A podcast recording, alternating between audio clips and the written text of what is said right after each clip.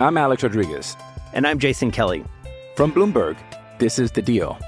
Each week, you'll hear us in conversation with business icons. This show will explore deal making across sports, media, and entertainment. That is a harsh lesson in business. Sports is not And, as uh, simple you know, I- as bringing a bunch of big names together. I didn't want to do another stomp you out speech. It opened up so many more doors. The show is called The, The Deal. Listen to The Deal. Listen to The Deal on Spotify.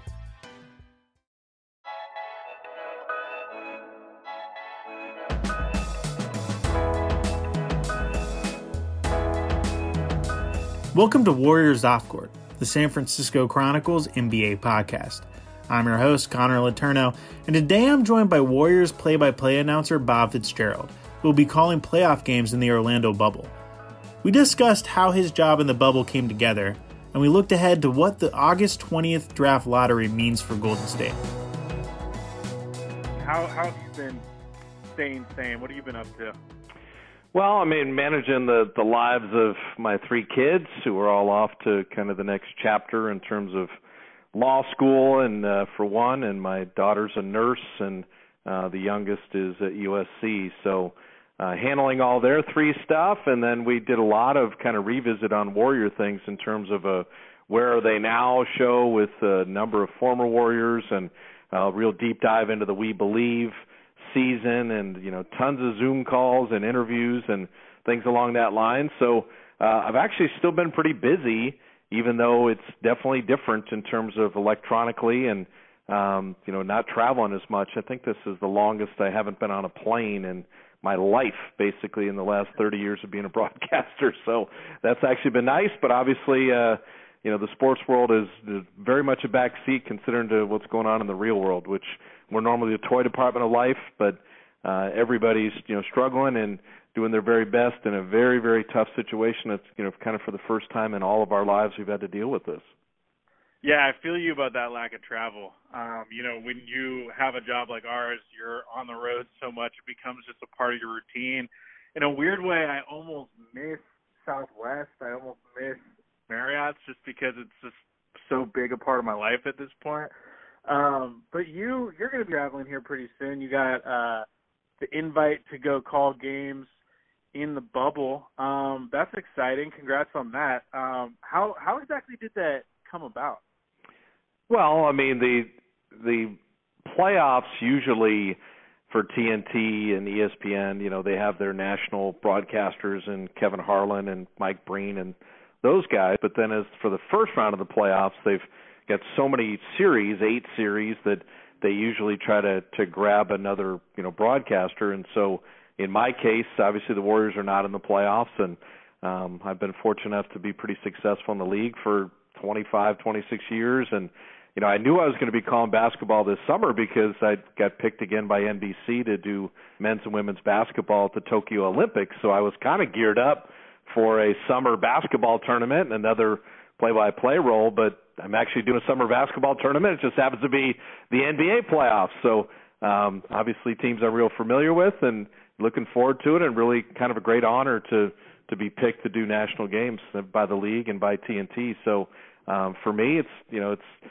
it's exciting, it's different, and I think everybody that's going to be involved in the Orlando bubble, um, it's something we'll really never forget in our whole lives, and it'll be a big part of uh, NBA history and how they finish this season. And to to get to be a small part of that, it's a, you know really really a good deal.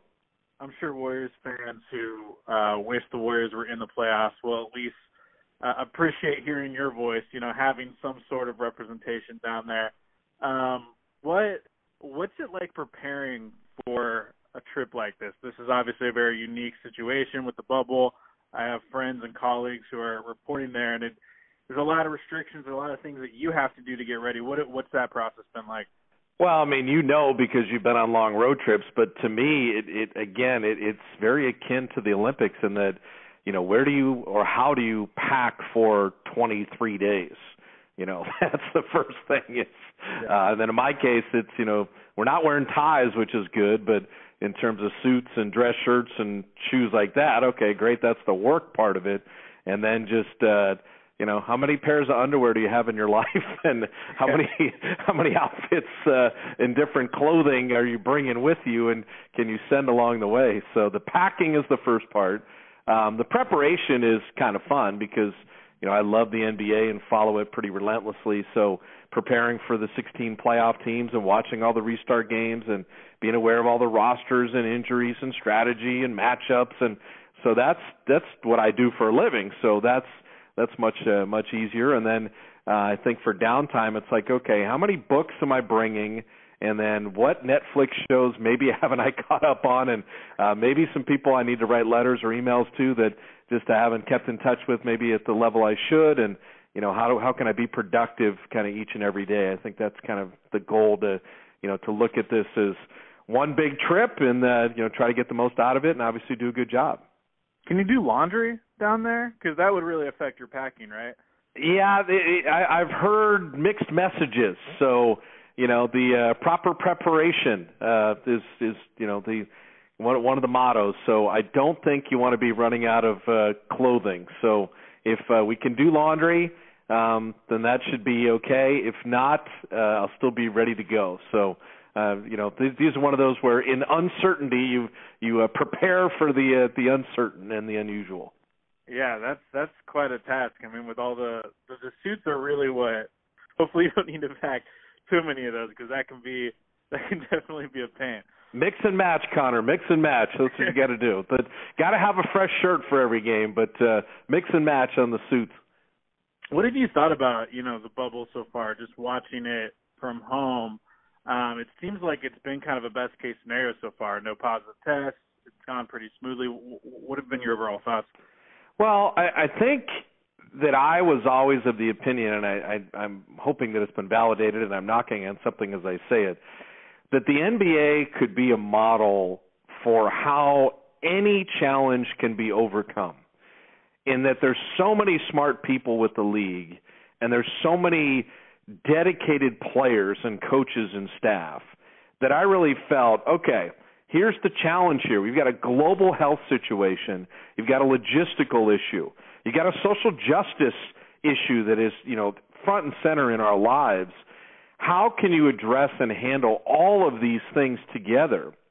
And it really is such great credit to Chris Paul and Adam Silver and Michelle Roberts and all the players and coaches and staff and everyone that's been involved to show the NBA at its very best. So I look at the testing and the logistics and the level of play and the broadcasting and everything everybody's done has been so exemplary so far that all the naysayers, you know, it'll never work and this and that and the whole bit.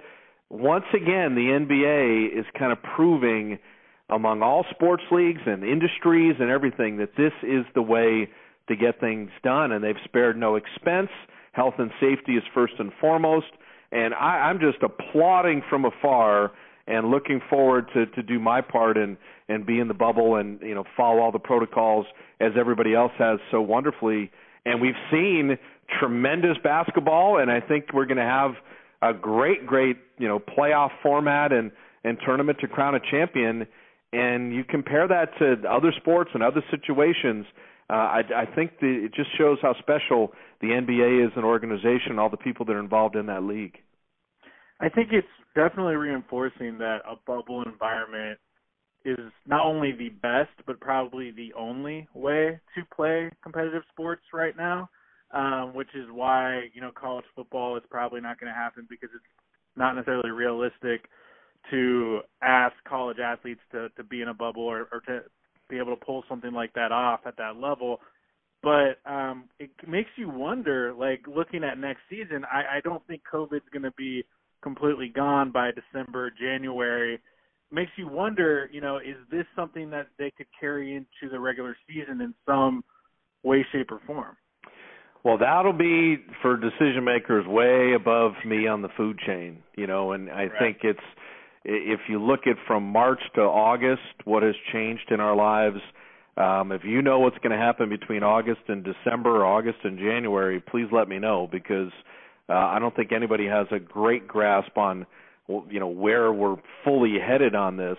Um, I will say that if you look at you know pick New York as a state which you know underwent so much devastation and then currently has an infection rate lower than one percent.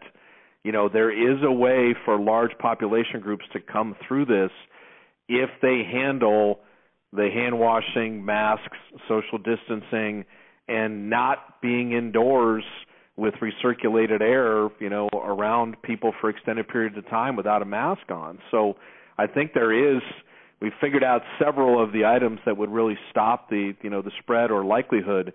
I think the other thing too just in life is you don't live in a riskless society. You know, we didn't a year ago and we don't now and that you're going to drive your car and you're going to get on a plane and you're going to cross the street and you're going to eat 3-day-old sushi or whatever like you're going to you're going to encounter risks in your life and how to mitigate that risk, how to act as, you know, make the best decisions that you can for you and your family. Uh the more education and more awareness people really you know put in their daily lives and for the people that they care about that's the best way to get through this. And um we see people that have really made very poor decisions uh and you know in some form of liberation or something that's just nuts versus really caring for yourself and your common man. And i think that you know the prescription for doing that is pretty obvious. And um doesn't mean people still won't get sick because this is a you know a worldwide situation but I sure think everybody on an individual level can act as kind as possibly can to the person around them or next to them. We'll have more of my conversation with Bob Fitzgerald right after the break. I'm Alex Rodriguez. And I'm Jason Kelly. From Bloomberg, this is The Deal. Each week, you'll hear us in conversation with business icons. This show will explore deal making across sports, media, and entertainment. That is a harsh lesson in business. Sports is not And, as simple you know, I- as bringing a bunch of big names together. I didn't want to do another stomp you out speech. It opened up so many more doors. The show is called The Deal. Listen to The Deal. Listen to The Deal on Spotify. It's been a while since the Warriors have been in the draft lottery since 2012. So do you view this this lottery or this draft as one of the most important drafts they've had, you know, in this modern era? Um, you know, yes and no. I mean, yes, you got to hit on your lottery picks, uh, you know, and that uh you can't come up empty with the top 5 pick is that you you have to get a productive player. But I'll take Steph Curry, Klay Thompson, Andrew Wiggins, Draymond Green, Marquese Chriss, Eric Paschall, Kevon Looney, Mychal Mulder, Damion Lee, Jordan Poole. I'll, I'll take them right now as a team. So if you're going to add a lottery talent to that, and then potentially some free agent opportunities, um, I love where the Warriors are, and I love where they're going. And fully healthy, I think they're going to be a, a phenomenal team. So the idea that you know a 19 or 20 year old or 21 year old is going to come in and save the day, I think that's not the case. The Warriors are very well formed right now. Uh, to augment that and add another player, not only for you know next season but for the next several seasons, of course. You know that's the it's a rarity that a quality team gets you know a top pick, and so I think that their pick this year and then um, having you know the opportunity possibly for a Minnesota lottery pick the following year. Uh, I think the Warriors are, are on a good trajectory. It's going to be exciting to see how it all kind of plays out. Yeah, it's an extremely unique situation that probably hasn't happened since the 97 Spurs. Um, but as you kind of touched upon, it's in some ways an ideal situation for whoever the Warriors draft because a lot of times the number one pick or a top five pick has to come in and be a sort of savior for a dysfunctional franchise. But whoever the Warriors end up taking in October is going to be able to come in and not have the pressure of being a go-to guy. Uh, all he's going to be asked to do is come in and play rotation minutes. You know, probably not even be a starter. Come off the bench, help out. You know, in in meaningful moments, and learn from Draymond Green, Steph Curry, and Klay Thompson. I mean, if I'm Anthony Edwards, I would be hoping to go to the Warriors because I think uh, it's an ideal situation in that you can learn from those guys, and then hopefully in like three or four years, when those guys are retiring or at the end of their prime, he he could step in and be kind of a face of the franchise caliber guy. Yeah, I, I think that when you look at you know in the last dance, I think gave people an idea of you know the the Bulls dynasty. If you look at the Celtics dynasties and the Laker dynasties and the Bulls dynasties and the Spurs, you know, 22 year run, um, you don't have teams once they have that multiple trips to the finals or win championships, they usually fall off a cliff for exactly what you just said that the core group of players get old together and collectively and then because you have good records you don't supplement them with younger players. So to me for the warriors their prime players are still have multiple years of of quality basketball and you're supplementing and adding younger players. So and with those younger players being able to come in without having to fully carry the mail that should take a little bit of pressure off them. But I, I think that the you know the draft prognostications you look at you know any number of the candidates and they all look pretty talented in certain areas and they all look like they have room to grow in others. And so I think the Warriors with Bob Myers and you know Kirk Lacob and Mike Dunleavy you know they they have had a long time to uh evaluate all these people and in some cases not a lot of play in terms of players that have played overseas or had very brief college careers or things like that. So, you know, it's an inexact science, but you know, in the long haul, from a Steph Curry selection to a Klay Thompson to a, a Draymond Green, and then obviously with Eric Paschall, the Warriors' process of picking talent has been pretty successful. So, whatever they utilize to determine who's one of the top guys, that's great. And the other thing too is you don't really reform uh, a draft to four or five, six years down the road and say, where did we pick and what kind of value did we get? And that's where even, you know, he's been banged up but hopefully healthy. But you look at Kevon Looney, who was taken, you know, at the end of the first round. But if you redid that draft, his draft today, he probably is like the 12th or 13th best player out of that draft. And you only see that four, five, six years down the road. And everybody wants to do so many things so immediately um, I was laughing just as an aside. We did a nice interview with Antawn Jamison.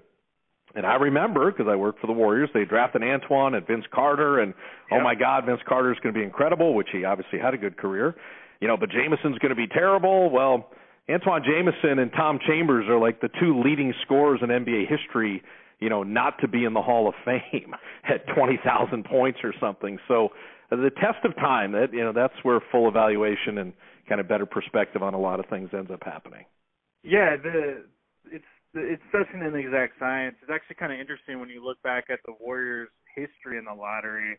They've only moved up in the lottery three times, and the times that they moved up uh, weren't exactly successful draft nights. Um, they ended up uh, jumping first by 1995 and getting Joe Smith with the number one pick, and not that he was a bad NBA player by any means, but he was probably more of a role guy than a than a true standout. And he had four All Stars drafted directly after him, including Kevin Garnett. Um, mm-hmm. Then they all, one year when they also another year that they moved up was the Chris Washburn draft. We all know uh, how that went.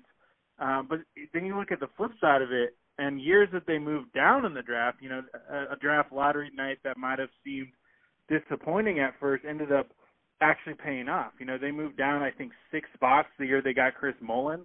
Uh they moved down the year they got Jason Richardson. They also moved down the year they got Mitch Richmond. Um so I wrote a story yesterday basically saying that uh this draft lottery might not be as important as people assume, partly because there isn't that Zion Williamson or that Tim Duncan caliber prospect in this draft, that that generational guy who's going to go number one. And in drafts where there there isn't the obvious number one pick, you know, it's it's so much more fluid and and, and it, it doesn't really matter quite as much. If you remember in 2013, uh, Anthony Bennett was taken number one. That was also the same draft that a guy named Giannis was taken at 15 by the Bucks, and a guy named Rudy Gobert, a two-time Defensive Player of the Year, was taken in the late 20s by the Jazz. Well, I think that you just you just beat me to the punch on that. Is when Giannis was taken, there wasn't hey in a couple of years this guy's being one of the top two or three players in the league. You know, and so when Steph was taken, it wasn't you know hey this guy's going to be a two-time MVP and lead a team to three championships and you know hey when Klay was taken, this guy's going to be you know one of the greatest shooters of all time. Like you, you just you don't have uh, particularly now that guys don't play four years in college and you have the full evaluation. You know, even where Harden was drafted, you know, which was early, and obviously LeBron was number one. You're going to get that occasionally, where you get it kind of the can't miss people, but otherwise you're throwing darts, and so that dart can be Anthony Bennett, that dart can be Giannis Antetokounmpo, and so that's that's really why you know if the Warriors had no other talent or were struggling, then oh my, you know whoever that lottery player is becomes everything. But you still have Steph and Klay and Wiggins and Draymond, you know, with Chriss and Paschall and Looney and so many other players that uh, I think the Warriors are going to be just fine in terms of being one of the real quality teams in the league.